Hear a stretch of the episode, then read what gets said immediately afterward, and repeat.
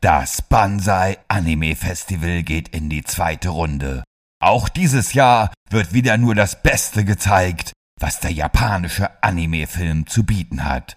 Acht Meisterwerke in drei Tagen vom 16. bis 18. September im Kino 35 in Fulda.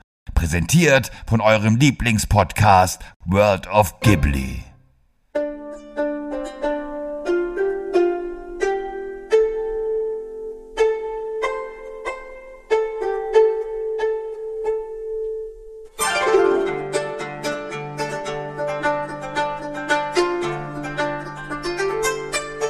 Hallo und herzlich willkommen zur 21. Folge eures Lieblingspodcasts World of Ghibli, der Podcast über die wunderbare Welt des Studio Ghibli. Ich bin Shaggy Schwarz und wie seit 20 Episoden zuvor auch heute wieder mit dabei der wunderbare, tolle, liebevolle, musikalische, charismatische Thomas van der Scheck. Hallo lieber Thomas. Hm, konnichiwa, Shaggy Senpai, konnichiwa, minasan. Ja, ich habe sogar gelernt, was das heißt. Das hast du mir erst vor ein paar Wochen ganz genau erklärt.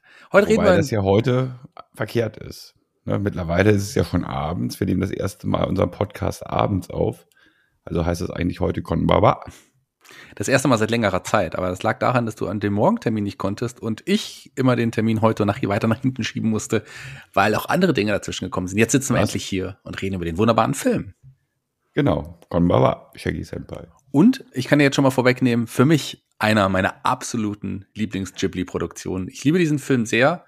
Und mir war das bis vor kurzem gar nicht mal mehr bewusst. Ich habe diesen Film ewig nicht mehr gesehen. Ich glaube seit, ich glaube 2014 wahrscheinlich nicht mehr. Und habe, äh, da, weiß nicht, ob ich damals schon so begeistert von dem Film war, wie ich es jetzt beim nochmaligen Schauen. Ich habe ihn jetzt im Vorfeld noch mal zweimal geschaut. Wie begeistert ich jetzt war, das war wirklich toll. Ich musste den sogar zweimal schauen, einfach um, weil ich auch gar nicht mehr, dadurch, dass ich so ein löchriges Gedächtnis habe, mir das, mir das Ende bewusst war, als ich ihn jetzt nochmal geschaut habe. Und äh, deswegen habe ich ihn dann zweimal geschaut, dann zum zweiten Mal nochmal mit ähm, dem Ende, was ich so sicherlich schon erwartet hatte im Laufe des Films, aber nicht mehr im Schirm hatte. Hm. Ja, ich bin jetzt sehr gespannt im Laufe des Podcasts, wie du das rechtfertigen wirst. das werden wir sehen, das werden wir hören. Und vor allem hören wir jetzt von dir die Inhaltsangabe dieses wunderbaren Films. Ganz genau. Worum geht's? Das zwölfjährige Adoptivkind Anna hat sich vor der Welt verschlossen. Für Außenstehende scheint sie vorrangig an Asthma zu leiden, weshalb sich ihre liebevolle Adoptivmutter dazu entscheidet, Anna zur Genesung zu Verwandten nach Hokkaido zu schicken. Aber eigentlich ist es so, dass Anna unter seelischen Wunden leidet, die sich mittlerweile zu einer Form von Selbsthass und einer ausgewachsenen Melancholie entwickelt haben. Nichtsdestotrotz wird sie von den Verwandten herzlich aufgenommen und sie lassen Anna die Freiheit, sich frei durchs Dorf am Meer zu bewegen und ihrem Hobby, dem Zeichnen, nachzugehen. Auf einer ihrer Erkundungstouren findet Anna eine an einem See gelegene verlassene Villa und in den darauffolgenden Nächten träumt sie von der Familie, die in dem Anwesen gelebt hat und begibt sich immer öfter in die Nähe des Hauses. Zu ihrer Verwunderung wird sie eines Abends von der gleichaltrigen Marni empfangen, und das blonde Mädchen erklärt Anna, dass sie schon seit einiger Zeit auf sie warten würde. Zwischen ihnen entwickelt sich bald schon eine innige Freundschaft, die die Hürde von Raum und Zeit zu überwinden scheint und Anna nach und nach körperlich und seelisch genesen lässt. Das war die Zusammenfassung des Films schon. Soweit dazu, ja. Ich okay. wollte jetzt, ich wollte jetzt nicht die äh, schon zu sehr den Plot vorwegnehmen und ja. die Pointe und so. Ne? Das äh, werden wir auf jeden Fall spoilern, das können wir jetzt schon mal vorwegnehmen, sonst äh, macht dieser Podcast ja auch keinen Sinn. Aber hat mir überrascht, äh, dass es jetzt schon vorbei war. Ich saß noch da und hab dir fleißig gelauscht, deiner wunderbaren Stimme. Und äh, dann war es plötzlich vorbei. Der Film ist 2014 in die japanischen Kinos gekommen. Regie führte Hirosa, ähm, Hiromasa Yonebayashi und den kennen wir, über den haben wir schon mal gesprochen. Genau, bei Arietti, der wundervollen Welt der Borger. Genau, und nicht nur das, der hat ja nicht nur diese beiden ja, tollen Filme fürs Studio Ghibli gemacht, sondern der ist ja auch Mitbegründer des Studio Ponox. Da haben wir auch schon drüber gesprochen. Ganz genau. Und ist eigentlich auch schon seit Prinzessin Mononoke bei Studio Ghibli dabei und maßgeblich an Produktionen, äh, für, bei Produktionen verantwortlich gewesen. Genau, als Animateur, Chefanimateur und so weiter. Ähm, da hat er, da hat er schon mitgearbeitet. Wirklich auch ein, ja, ein herausragender Regisseur, ein bekannter Name in Japan. Und hier hat er auch für, für, einen, für mich der besten Ghibli-Filme ähm, überhaupt kreiert. Finde ich sehr schön. Zusammen auch mit äh, Kaiko Niwa und Masahi, Masaishi Ando, habe ich es richtig ausgesprochen, hat er das Drehbuch geschrieben. Du bist hier ja, unser Japan-Experte. Ja, ja, ja, das lassen wir einfach so. Produziert hier natürlich äh, zuerst zu nennen Toshio Suzuki ähm, und ähm, zusammen mit äh, Yoshiaki Nishimura, das sind die ähm, Executive Producer gewesen. Die Musik hier von Takatsuku äh, Muramatsu, den, über den weiß ich tatsächlich gar nicht so viel. Kannst du was über den sagen? Ich habe leider auch nicht wirklich viel über den rausgefunden. Da muss ich diesmal auch passen ich glaube, dadurch, dass die Musik, das kann ich jetzt auch schon mal vorwegnehmen, hier jetzt nicht so gut ist wie in vielen anderen äh, Ghibli-Filmen, weiß ich auch nicht, ob man noch mal viel von dem letzten Endes hören wird oder hören muss.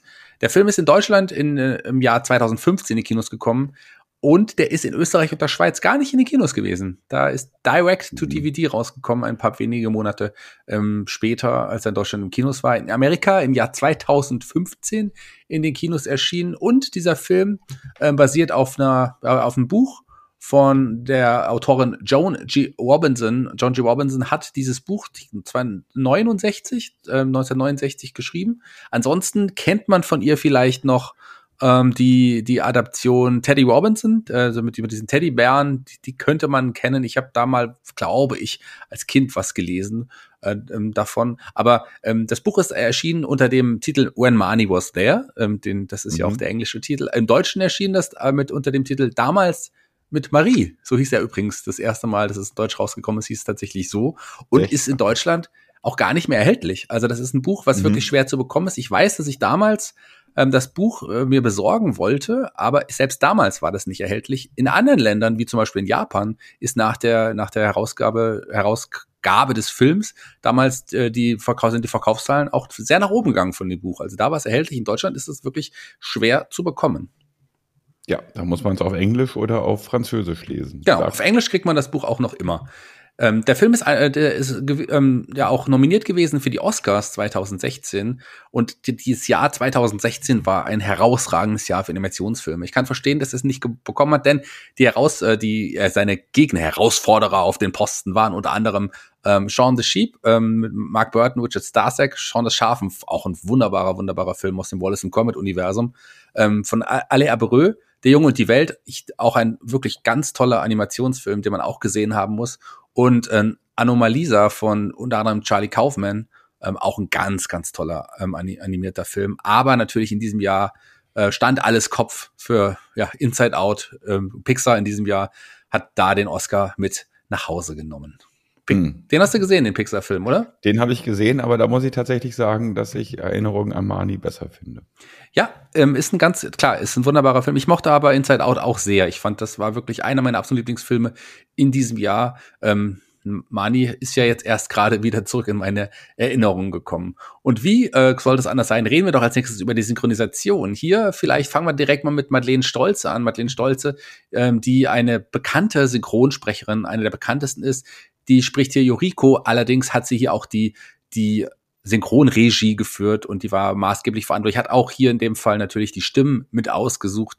Madeleine Stolze kennt man sicherlich ähm, aus verschiedenen anderen Serien wie äh, ja äh, Cheers, da hat sie Diane Chambers gespielt, Lil Quays war sie dabei, vor allem leiht sie Courtney Cox ihre Stimme, da, dafür ist sie sehr bekannt, aber die hat schon sehr, sehr früh angefangen, äh, schon in den 70ern hat sie Lucy bei Charlie Brown und seine Freunde synchronisiert. Die ist halt auch schon wirklich ewig dabei. Ähm, Laura, Laura äh, Jenny, die hier äh, Anna spricht, ist auch eine ja relativ bekannte Synchronsprecherin, die vor allem aber auch in Animationsfilmen da sehr, sehr viel spricht. Bei Toy Story 3 spricht sie, aber auch bei Your Name ähm, ist sie mit äh, Synchron dabei. Auch wirklich gerade in dem Bereich sehr, sehr ähm, bewandert, muss ich sagen. Claudia Lössel äh, spricht, ist ja als Synchronsprecherin noch dabei. Claudia Lössel könnte man das sicherlich auch kennen in der Serie, die du hoffentlich auch gesehen hast. Äh, eine schrecklich nette Familie. Hast du die gesehen?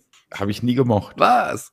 Was? Wunderbare ja. Sitcom, wirklich eine sehr, sehr ausgezeichnet produzierte und geschriebene Sitcom. Da spricht sie Christina Applegate, spricht aber auch äh, Penelope, Penelope Cruz unter anderem oder auch ähm, Sailor Venus in Sailor Moon, also auch im Anime-Bereich ist sie, ist sie sehr umwandert. Ähm, dann Angelika Bender sollte ich vielleicht noch erwähnen, ähm, die äh, hier auch eine Rolle spricht. Die kennt man vor allem auch, ähm, auch bei Schrecklich der Familie übrigens hat sie im deutschen Marcy Darcy gesprochen, auch bei Cheers war sie mit dabei, aber gerade ihre Stimme ähm, kennt man aus Simpsons. Sie hat, äh, spricht Patty, Selma und so Leute und hat sogar als äh, Elisabeth Volkmann damals leider von uns gegangen ist, für ein paar Folgen äh, Marge Simpsons synchronisiert, bevor Anke Engelke diese Rolle dann auch, ah ja, okay. auch bekommen hat. Also sie äh, hat da eine ganz ähnliche Stimme ähm, oder kann zumindest ihre Stimme sehr gut in, in, in dieser Richtung ausprägen.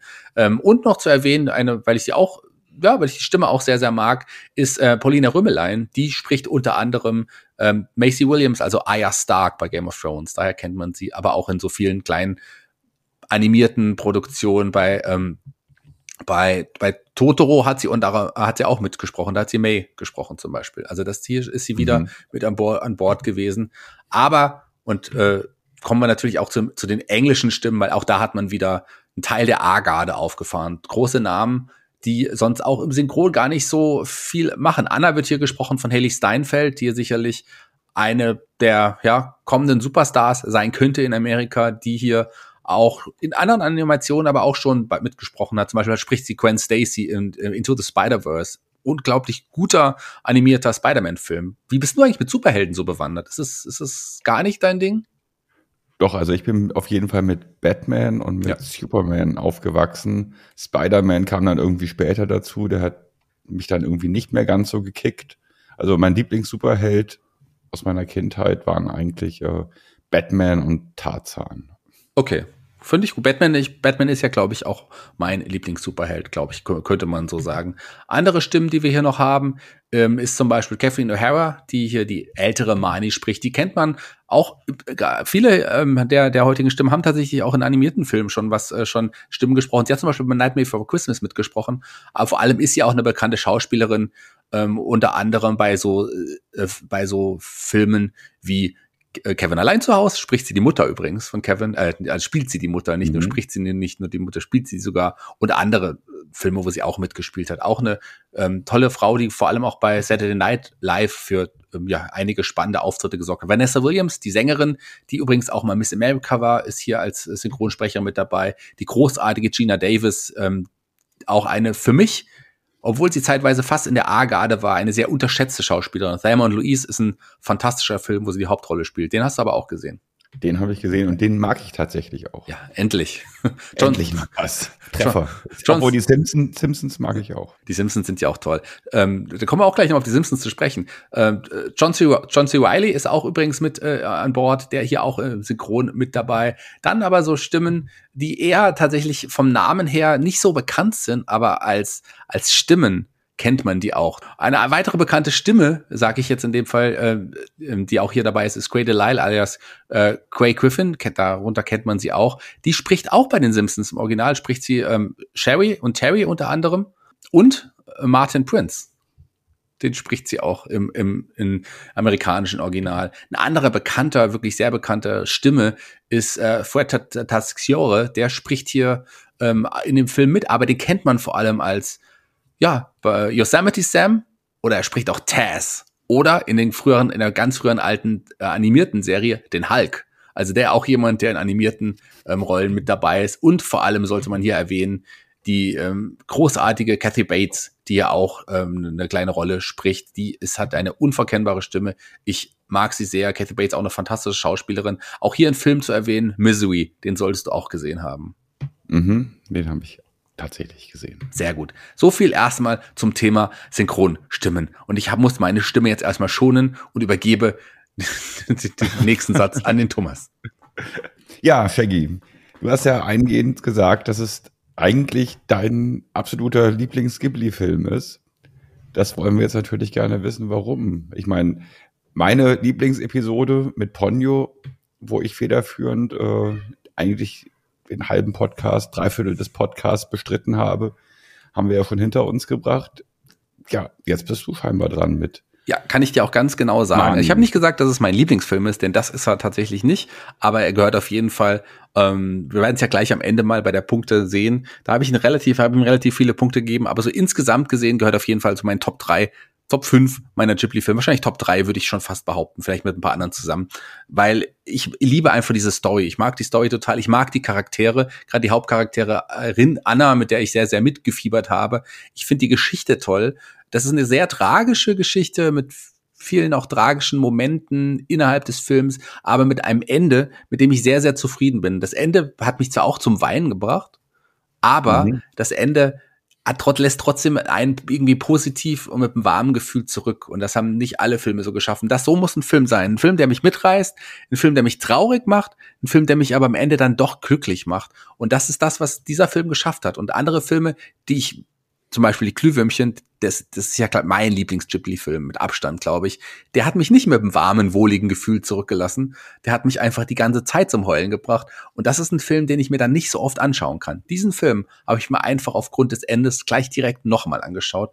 Und ich muss sagen, ich könnte mir den jetzt schon wieder anschauen. Und nochmal, weil dieser Film hat einfach so ein, eine spannende Geschichte, eine spannende, verzweigte Geschichte, die am Ende dann irgendwie auch diesen What the fuck Moment hat, so ein bisschen hier, wie wenn Bruce Willis sagt, nee, wenn, wenn der kleine Haley Joel Osmond sagt, ich kann tote Menschen sehen.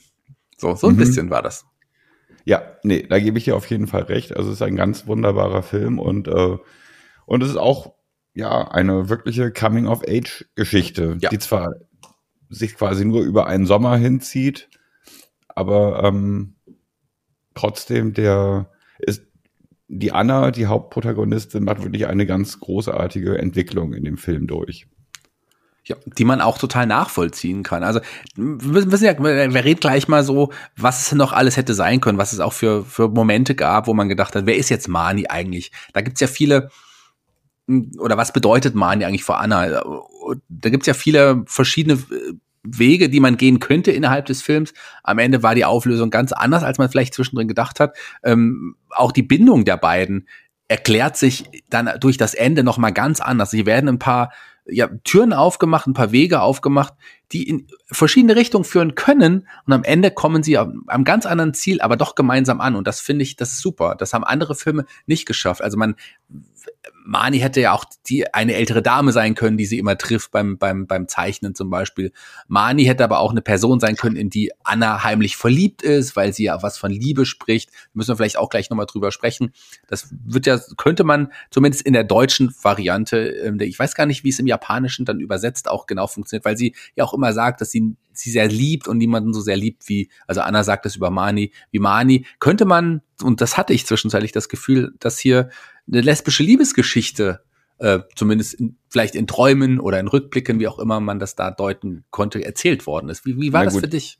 Ja, also auf Japanisch sagen sie Taisuki. Taisuki ist, ähm, nee, kann man nicht so konkret übersetzen mit ich liebe dich ja. oder I love you oder wie auch immer, sondern das kann auch heißen, ich mag dich, ich liebe dich. Also der Taisuki ist ein sehr relativ dehnbarer Begriff. Ne? Deswegen gibt das nicht unbedingt 100% einen Hinweis darauf, dass sich da eine, eine äh, lesbische Liebesgeschichte eventuell entwickeln könnte. Okay, weil das war tatsächlich, das, das, deswegen habe ich dich gefragt, finde ich super, dass du mir das so direkt beantworten kannst. Im, im Englischen sagt, sagen die I love you und im Deutschen sagen sie ich liebe dich. Ich habe es extra auf Englisch und Deutsch gesehen und ich habe es auch auf Japanisch äh, diese mir im Moment angeschaut. Ähm, und da ist, glaube ich, auch ähm, in im den Untertiteln steht dann auch Ich liebe dich. Also deswegen war ich mir da nicht so sicher, was das hätte bedeuten können. Zumindest hat es diese Tür aufgemacht. Vielen Dank dafür. Ja, gerne doch. ja, also ähm, ja, ich bin mir halt auch nicht ganz so sicher, was, was, wer Mani jetzt eigentlich tatsächlich ist. Ich meine, letztendlich klärt sich das Ganze ja auf, aber ist Mani eigentlich eine, äh, eine eine Figur, eine Person, die aus äh, die Annas Fa äh, Fantasie entspringt? Oder ähm, ist Mani aus, aus Annas Schuldgefühlen, die sie irgendwie sich äh, zu eigen gemacht hat, irgendwie entstanden?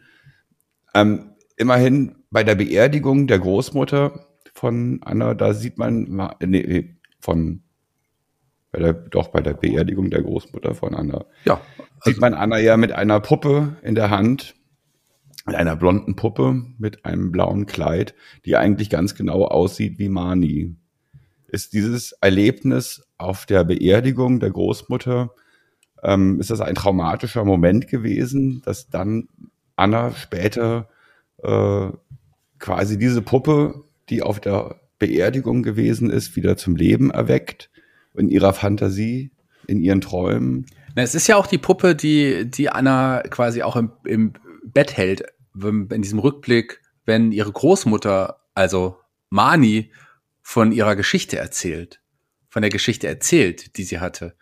Und ähm, ich glaube, dass quasi die, die Mani in den Rückblicken, in den Träumen, das können wir auch gleich nochmal genau drüber reden, in den Visionen, die Anna hat, glaube ich, optisch zumindest so eine Mischung aus ihrer Puppe auf jeden Fall, weil die hatte sie immer in der Hand, wenn die Oma von den, wenn die Geschichten erzählt hat und der Erinnerung ans Kindbett, an, an, an die Zeit als Baby, wenn ihre Oma wirklich diese tragischen Geschichten erzählt hat. Und das vermischt sich so ein bisschen. Sicherlich am Ende, ähm, in der letzten Szene mit Mani zusammen, als sie sich dann die Entschuldigung annimmt und ihr verzeiht, ist diese, ist Mani sicherlich nochmal sinnbildlich für ihre eigene Adoptivmutter, der, die, der sie dann auch in diesem Augenblick verzeiht. Und deswegen ist diese Figur auch so von, von Mani auch in meinen Augen so vielschichtig, weil man so viel hineindeuten, interpretieren kann. Viel mehr, als man vom ersten Blick sehen würde oder mhm. als es den Anschein hat. Das sehe ich ganz genauso. Haben wir jetzt eigentlich schon erwähnt, dass äh, Mani eigentlich die Großmutter ist von nee, Anna? Das haben wir schon am, habe ich im Nebensatz gesagt, aber das sollten wir vielleicht als Auflösung für die, die den Film noch nicht gesehen haben, die wir jetzt extremst gespoilert haben. Ihr solltet auf jeden Fall ähm, den Film vorher gesehen haben. Vielleicht macht ihr jetzt nochmal schnell aus und schaut euch den Film nochmal an, wenn ihr den nicht vorher gesehen habt, weil es lohnt sich bei diesem Film definitiv. Ich finde auch, um auch nochmal zu, noch mal zu betonen, warum ich diesen Film so toll finde, auch die Geschichte.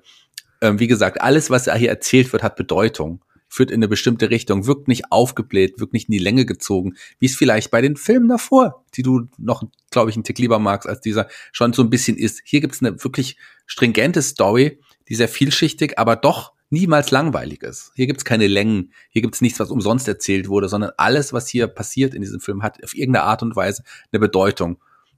Das Wasser, der Nebel, all das äh, sind sicherlich Symbole auch für andere Dinge, die eine wichtige Rolle in Annas Leben spielen. Genau, und solche Filme gibt es eigentlich in den letzten Jahren viel zu wenig. Ja. Genau, in den 30er, 40er Jahren in Hollywood sind tatsächlich viel Filme in der Art geproduziert worden, die eher so eine metaphysische Ebene haben, auch Hitchcock-Filme und so weiter, die wirklich, äh, wo jedes Detail einfach äh, wichtig ist für die weitere Handlung des Films und wie löst sich das Ganze nachher im Endeffekt auf und ähm, und gerade wenn es auch so ein bisschen spooky ist, ein bisschen so mit Gespenstern und Geistern und, und, und, und, und jenseitigen Sachen und so. Also da haben sie sich halt früher in den 30er, 40er Jahren wirklich sehr, sehr viel Mühe gegeben. Zum Beispiel bei solchen Filmen wie, wie das Blut gefriert, hm. der dann später nochmal irgendwie als Monsterhaus irgendwie äh, neu verfilmt worden ist, sehr schlecht.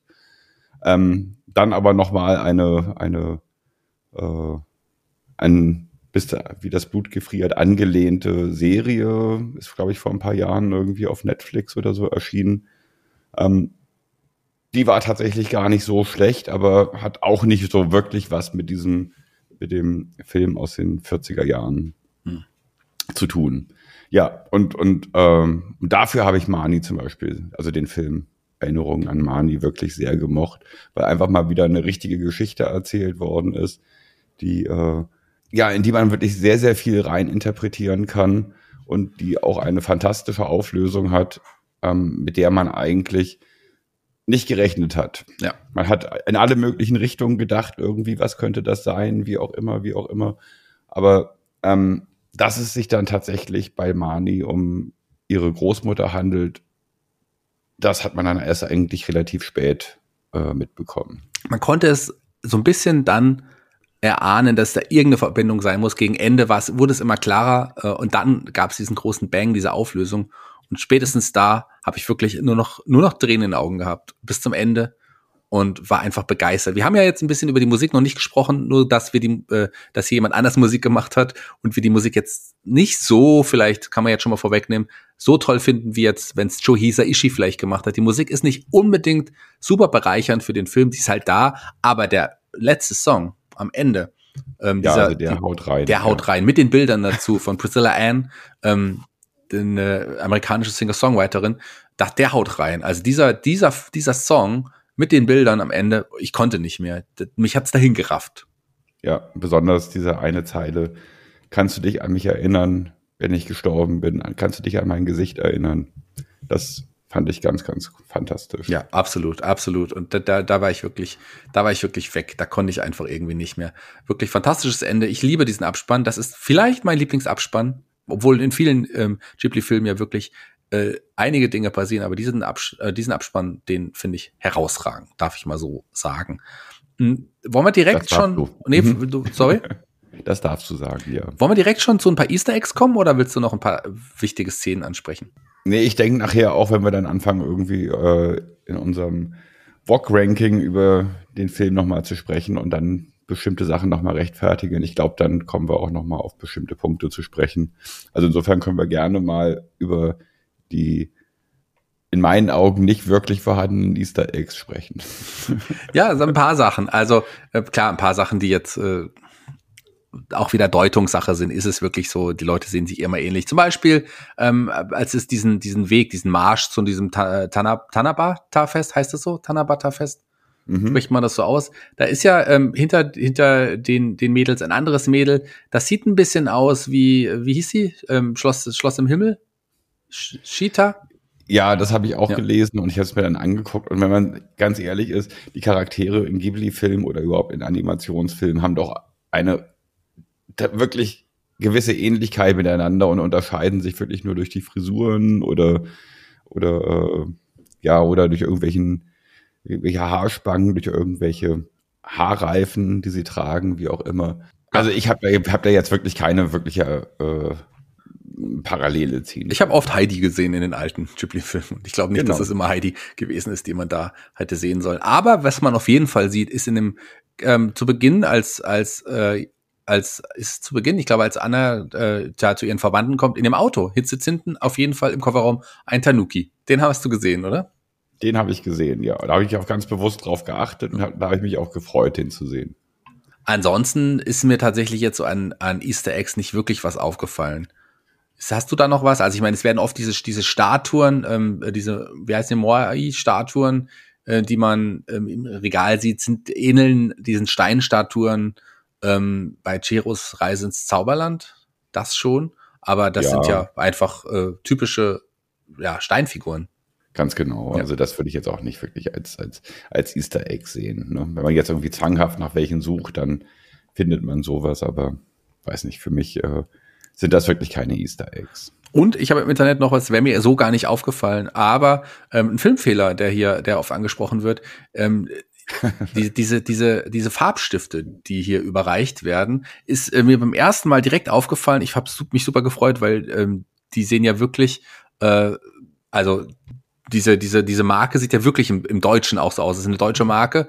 Ähm, und von äh, Künstler quasi und da steht irgendwie Premium-Qualität oder sowas drauf, gell? Mhm. Und ich habe äh, ich hab mich da erstmal beim ersten Mal gefreut und beim nächsten Mal habe ich erst erfahren, dass das, also als ich danach gelesen habe, das ist ja ein Filmfehler, weil das schreibt man ja eigentlich zusammen.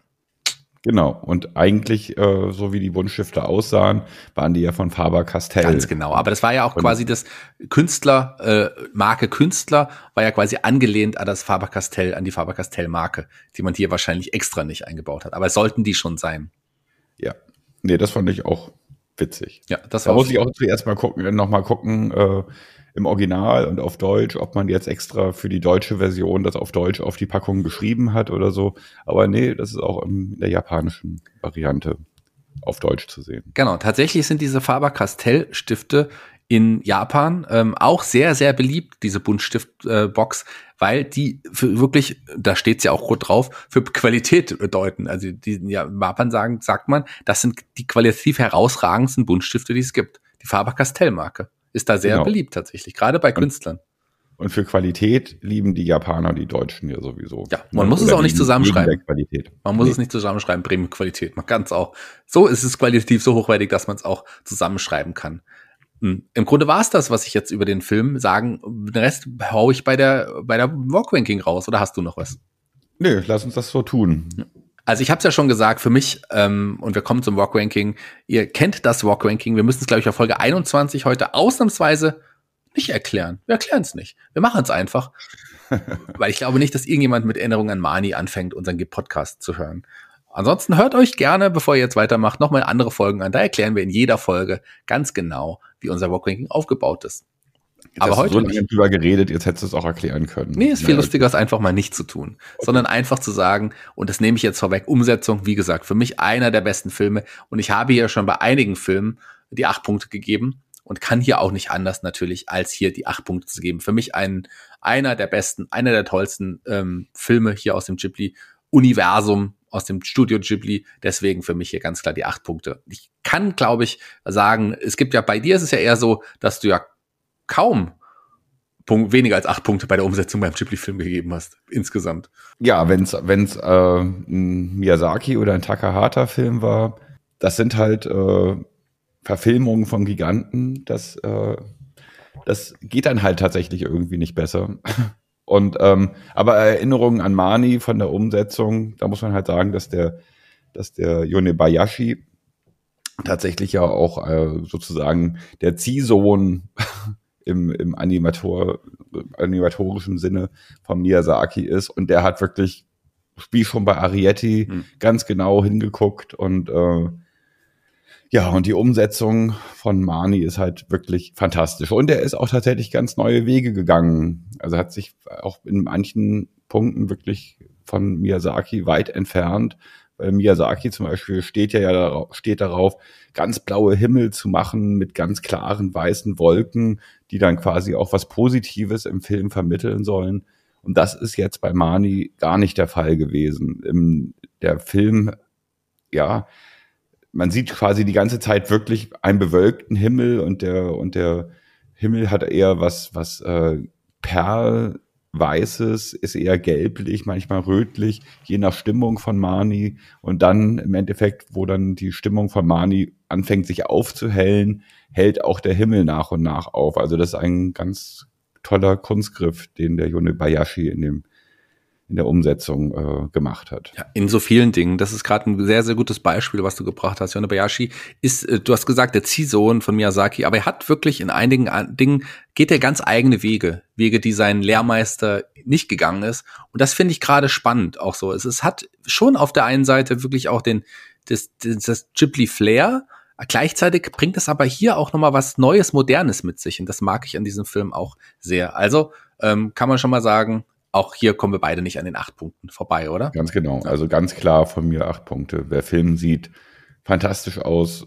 Man kann im Endeffekt auch den Ton wegmachen und sich nur den Film angucken. Es wird fantastisch aussehen. Ja. Aber das haben wir gar noch gar nicht gesagt. Ton wegmachen würde ja bedeuten, gut, man kann die Musik nicht hören, ist in dem Fall nicht so schlimm, aber die Synchronisation, die finde ich wirklich in allen Sprachen sehr gelungen. Selbst die, ich finde die deutsche ein Tick besser als die amerikanische, muss ich sagen. Die deutsche gefällt mir sehr gut, weil man da die Stimmen wirklich sehr, sehr gut gewählt hat. Na klar, auch der Film ist äh, am besten immer auf Jap Japanisch zu sehen, aber die deutsche Synchronisation ist wirklich hier in dem Film, wie ich finde, herausragend ich musste, ja, ich habe ihn natürlich auf Japanisch geguckt, aber ich musste einmal switchen ins Deutsche, nämlich als äh, Anna die ähm, das dicke Mädchen auf der auf der ja. auf, auf, der auf der Feier beleidigt und äh, und im Japanischen sagt sie zu ihr du fettes Schwein. Hm.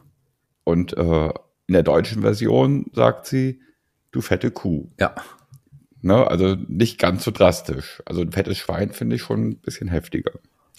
Das stimmt. Das ist wahrscheinlich ein bisschen heftiger ähm, aber trotz, äh, ich meine, hat hier auch besser gepasst in dem Fall. Deswegen hat man da in der deutschen Variante das so gewählt. Kann man so machen. Was man auch machen kann, ist Action. Haben man die, haben wir hier viel Action gesehen, lieber Thomas? Ja, besonders äh, die Szenen in dem, in dem Silo, ja. wo äh, das Unwetter, was dann aufkommt und, und ähm, Anna versucht Mani in diesem Silo, in dem es spuken soll, zu beschützen. Und das ist wirklich das finde ich ist Action pur. Also das haben sie wirklich ganz großartig gemacht, auch ganz tolle Perspektiven gewählt dafür und es, äh, ja, man konnte einfach ganz toll mitfiebern.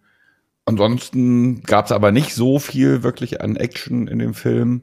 Aber allein für diese Szene in diesem Silo und so gebe ich schon fünf Punkte. Ja, aber auch der, das natürlich, das hast du schon, aber ich finde auch ähm, der, der Weg zu dem Silo, als die beiden ähm, ja, Bediensteten, die beiden ähm, ja, Hausdamen, ähm, äh, ja, Mani hier hoch zum Silo an den Haaren ziehen und so. Das finde ich auch sehr actionreich und das finde ich auch sehr schön umgesetzt. Das würde ich vielleicht und dann auf einmal der Blitz und der Donner ja. knallt irgendwie, genau. wo man richtig hochschreckt. Die, dieser ja, Moment ist auch wirklich ja. bombastisch. Also das würde ich auch nochmal hier nochmal erwähnen. Auch ich habe hier fünf Punkte gegeben. Mehr ging leider nicht. Ich hätte gern mehr gegeben, aber mehr ging hier leider nicht. Mehr Punkte hätte ich gerne auch beim Humor gegeben. Aber ich muss ganz ehrlich sagen, ich habe zwar am Ende irgendwie einen Regenbogen im Gesicht gehabt, weil ich geweint habe und gleichzeitig gegrinst habe. Aber so richtig gelacht habe ich in dem Film leider nicht.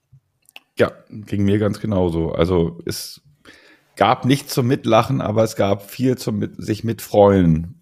Besonders gegen Ende dann einfach. Also das, das Ende hat ein glücklich zurückgelassen, mit, aber trotzdem mit einem lachenden und einem weinenden Auge, mit einer leichten melancholischen Stimmung. Trotz alledem, aber wirklich Humor hat der Film nicht bewiesen. Deswegen gibt's von mir da auch nur zwei Punkte. Hm. Da sind wir uns zum dritten Mal einig heute. Ich weiß gar nicht, warum ich diesen Film so viel, so hoch gelobt habe im Vergleich zu dir. Und trotzdem geben wir die gleiche Punkte, weil denn auch ich kann hier auch nur zwei Punkte geben. Aber beim Plot, ähm, da ging's bei mir nicht anders, kann ich vorwegnehmen. Wie gesagt, für mich äh, insgesamt, so wie diese ganzen Strukturen, wie es geschrieben ist, werden verschiedene Wege aufgemacht, die am Ende zusammenführen zu einem Weg, der den man vorher gar nicht erahnt hat. Hier hat man wirklich sehr, sehr großartiges äh, Handwerk an den Tag gelegt. Für mich hier ganz klar acht Punkte. Ich nehme es so weg. Wie ist es bei dir? Ja, das habe ich ja auch schon gesagt. Also mich erinnert der Film sehr an diese wirklich tollen Stories, von denen es eigentlich viel zu wenig gibt in den letzten Jahren. Ähm, keine Ahnung, was war an so das letzte, an das ich mich erinnern kann. Tatsächlich Six Sense war, war ein Film, der eine ganz tolle, überraschende äh, Wandlung gehabt hat. Fight Club. Fight Club auch, ja. Ähm, aber wie gesagt, früher in den 30er, 40er Jahren ist das gang und gäbe gewesen. Da gibt's halt wirklich sehr, sehr viele Filme in der Art. Ähm, und ich finde es ganz toll, dass bei Mani man sich wirklich die Mühe gemacht hat, sich so eine Geschichte mit, mit verschiedenen äh, ja, verschiedene Handlungsstränge sind es ja in dem Sinne nicht, sondern es ist ja ein, ein stringenter Handlungsstrang, ähm, aber mit viel Interpretationsmöglichkeiten. Und das haben sie ganz, ganz großartig umgesetzt und noch fantastischer aufgelöst. Und deswegen gibt's bei mir da auch ganz klar acht Punkte für. Okay. Ähm, auch da sind wir uns einig. Bin gespannt, wie es bei der Musik dann ist, weil gerade da haben wir ja schon so ein bisschen, die haben ja ein bisschen, bisschen kritisiert für den fantastischen ähm, äh, Schlusssong gibt es auf jeden Fall bei mir einen Sonderpunkt, aber ich verrate noch nicht, wie viele Punkte ich vorher gegeben habe, denn das macht unser Musiker zuerst. Ja, also die Musik äh, ist sehr filmdienlich, muss ich sagen. Also die Musik unterstreicht sehr gut die Stimmung, die einzelnen Szenen. Ähm, die Musik macht, dass äh, die, die äh, ja, die actionreichen Szenen in dem Silo wirklich actionreich sind und, äh, und, und äh, ja, also wirklich songdienlich. Es ist wirklich eine songdienliche Musik und es ist, äh, man kann sich durch die Musik viel, viel besser in Anna hineinversetzen und auch in Marnie und überhaupt in die ganzen Charaktere, weil die musikalisch sehr gut untermalt worden sind. Und dann halt der Schlusssong, der dann nicht äh, von äh, Muramatsu ist, sondern äh, von Priscilla Ann, hatten wir ja schon gesagt. Und das ist halt ein wirklich ganz, ganz großartiges Lied und mit einem ganz, ganz, ganz fantastischen Text, für den ich auch auf jeden Fall schon einen extra Punkt geben würde. Also kann man sagen, äh, die Musik äh, von Muramatsu bekommt fünf Punkte, aber durch den Schlusssong kommt nochmal ein extra Punkt drauf. Also es gibt insgesamt sechs Punkte bei mir. Das kann doch nicht sein. Also sagen wir so, du hast jetzt auch schon wieder meine Worte vorweggenommen, du hast meine Punktzahl vorweggenommen. Äh, wie kann es sein, dass ich diesen Film doch besser finde als du, wenn wir die gleichen Punkte geben. Auch bei mir sechs Punkte mit der gleichen Begründung. Aber geweint habe ich ordentlich. Gerade gegen Ende des Films habe ich gar nicht mehr aufgehört. Aber auch vor Freude. So gerade auch so diese, diese, die Fahrt am Ende, wo Anna mit ihrer, ja, Adoptivmutter dann äh, wieder fährt und sich nochmal verabschiedet und winkt. Und das ist auch so ein schöner Moment. Und dann dieser Schlusssong mit diesen Bildern. Ich konnte gar nicht mehr. Ich habe mich freuend, freuend geweint gefühlt und so. Und deswegen ähm, gebe ich hier und ich weiß gar nicht, ob du es anders geben kannst als ich. Auch hier acht Punkte, weil das ist für mich einer der schönsten und gleichzeitig traurigsten Momente in der Ghibli-Geschichte. So. Okay, also das, äh, ja, dann ist der auf gleichem Level wie die letzten Glühwürmchen. Ja, auf jeden Fall. Einfach, weil das ein viel schöneres Weinen war was mich dann viel positiver zurückgelassen hat. Ich habe, glaube ich, außer bei den Glühwürmchen nicht ein einziges Mal acht Punkte gegeben bei diesem, bei diesem, bei dieser Doch, Kategorie. Bei wieder, wieder Wind sich hebt, hast du auch von acht Punkten. Okay, da war es auch sehr ähnlich. Das war ja auch so, da waren ja auch so Momente, aber da waren es auch wieder mehr tragische Momente, die, äh, so, die, die, äh, die mich dann so zurückgelassen haben. Hier ist es das erste Mal, dass ich sagen kann, hier hat, war das Weinen was Schönes. Ja, gebe ich dir recht, aber bei mir hat es tatsächlich dann jetzt sind wir, gehen wir mal ein bisschen auseinander, doch nicht für ganz acht Punkte gereicht. Also ich muss das halt vergleichen mit anderen Filmen, wo ich dann einfach schon mal acht Punkte gegeben habe.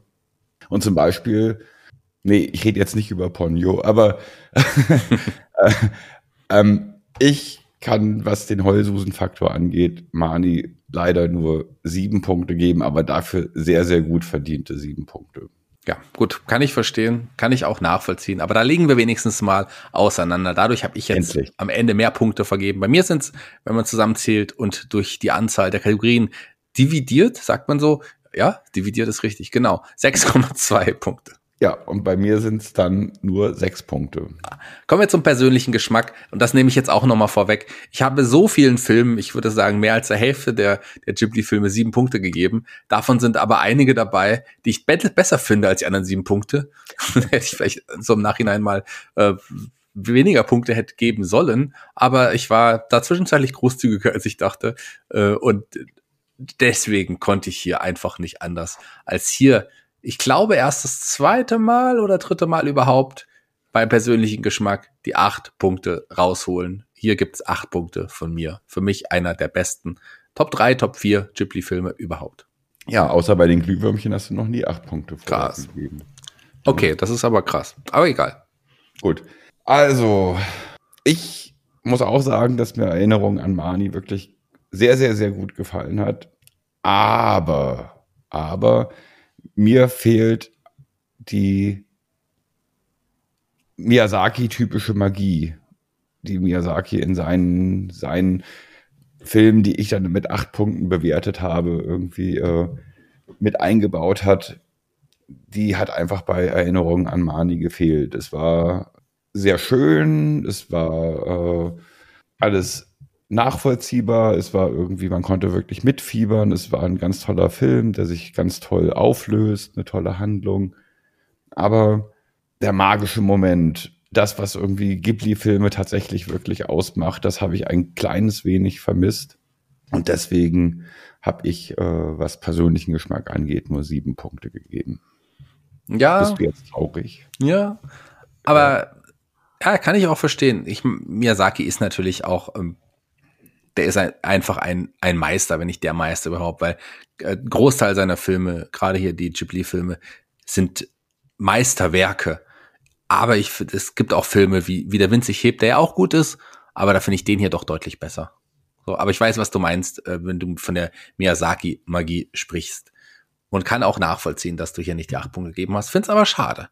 Bei mir hm. ist der Film in der Gesamtplatzierung auf dem zweiten Platz. Wunder, oh Wunder, oh Wunder. Zusammen mit, ähm, ich glaube, Shihiro. mit welchem ist es? Mit Shihiro. Mit Shihiro, ja? Mhm. Mit Shihiro. Krass, dass es punktgleich ist. Da bin ich dann doch überrascht. Aber ähm, ist er.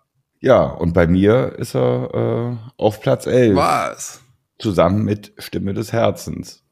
Und jetzt muss ich wirklich überlegen, welchen Film finde ich eigentlich tatsächlich besser. Also ich weiß, ich glaube, ich müsste mir Stimme des Herzens jetzt nochmal angucken. Aber ich hatte das Gefühl, dass der mich fast mehr bewegt hat als Mani. ich glaube, ich muss mir die nochmal noch mal anschauen, beide zusammen. Ja, am Ende sind wir eh, haben wir, sind wir auch hier gleich, denn äh, ich habe zwei Punkte gegeben, du hast zweimal die Eins gegeben, kommen wir auch auf zwei, also sind wir uns da relativ ähnlich. Gesamtpunktzahl von 27,2, damit ist dieser Film auf dem achten Platz, also noch in den Top 10 und da finde ich, ähm, dadurch, dass ich hier persönliche Gefühle habe einfließen lassen, äh, irgendwie absolut legitim und ein verdienter Achterplatz. Ein Top 10 Film ist das auf jeden Fall. Und ich glaube, die Filme, die jetzt noch kommen werden, werden nicht an diesem Film vorbeiziehen in der Gesamtwertung.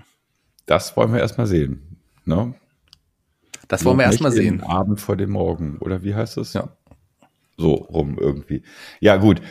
Ja, nee, ich finde auch, also mit, mit äh, dem achten Platz für Erinnerung an Marnie zum jetzigen Zeitpunkt kann ich sehr gut mitleben. Nur mein schlechtes Gewissen mit äh, Prinzessin Mononoke, die mittlerweile, glaube ich, auf Platz 13 gelandet ist, das, das macht mir schlaflose Nächte. Die Chroniken von RC ist, ist auf dem 20. Platz. 21. Auf dem 21. Platz, ja. Ja, ja auf dem 21. Platz. Das stimmt. Da gehört er auch hin. So, und äh, ganz am Ende, so wie die Chroniken von RC, sind auch wir mit dem heutigen Podcast. Hat wieder Spaß gemacht. Und ich fand es schön, das ist krass, dass wir eigentlich, das muss man mal bedenken, wir haben bis auf die letzte Kategorie, wir lassen mal den persönlichen Geschmack außen vor, ähm, identisch bewertet. Und am Ende ist der Film bei mir auf dem zweiten und bei dir auf dem elften Platz. Das ist schon krass. So eng sind viele Ghibli-Filme. Ähm, ja, so eng sind die in der Be Bewertungstabelle. Was für ein Deutsch, was habe ich, was ist heute mit meiner Stimme und meiner grammatikalischen äh, Qualität und Gesinnung los? Warum habe ich Deutschleistungskurs gehabt? Warum wollte ich vielleicht äh, Lyriker werden? Warum bin ich es nicht geworden? Das habe ich bewiesen, warum ich es nicht geworden bin. Aber ich bin Podcaster und mit Podcast sind wir jetzt auch am Ende. Ich bin raus für heute. Die Abschlussworte, lieber Thomas. Sei denn, du willst noch was zu meinem, zum, zu meinen, meinen Wortfindungsstörungen in der heutigen Episode sagen. Ach, die habe ich, die habe ich ja ständig und in jeder Folge am laufenden Band. ne? Aber ich wollte auch nie wirklich Lyriker werden. Also insofern ist es egal. Ja, mir hat sehr viel, mir sehr viel Spaß gemacht mit dir und äh, ich hoffe, euch hat es auch ein wenig Spaß gemacht und ich sag Arigato gozaimashita, kondone nasan. Bye bye.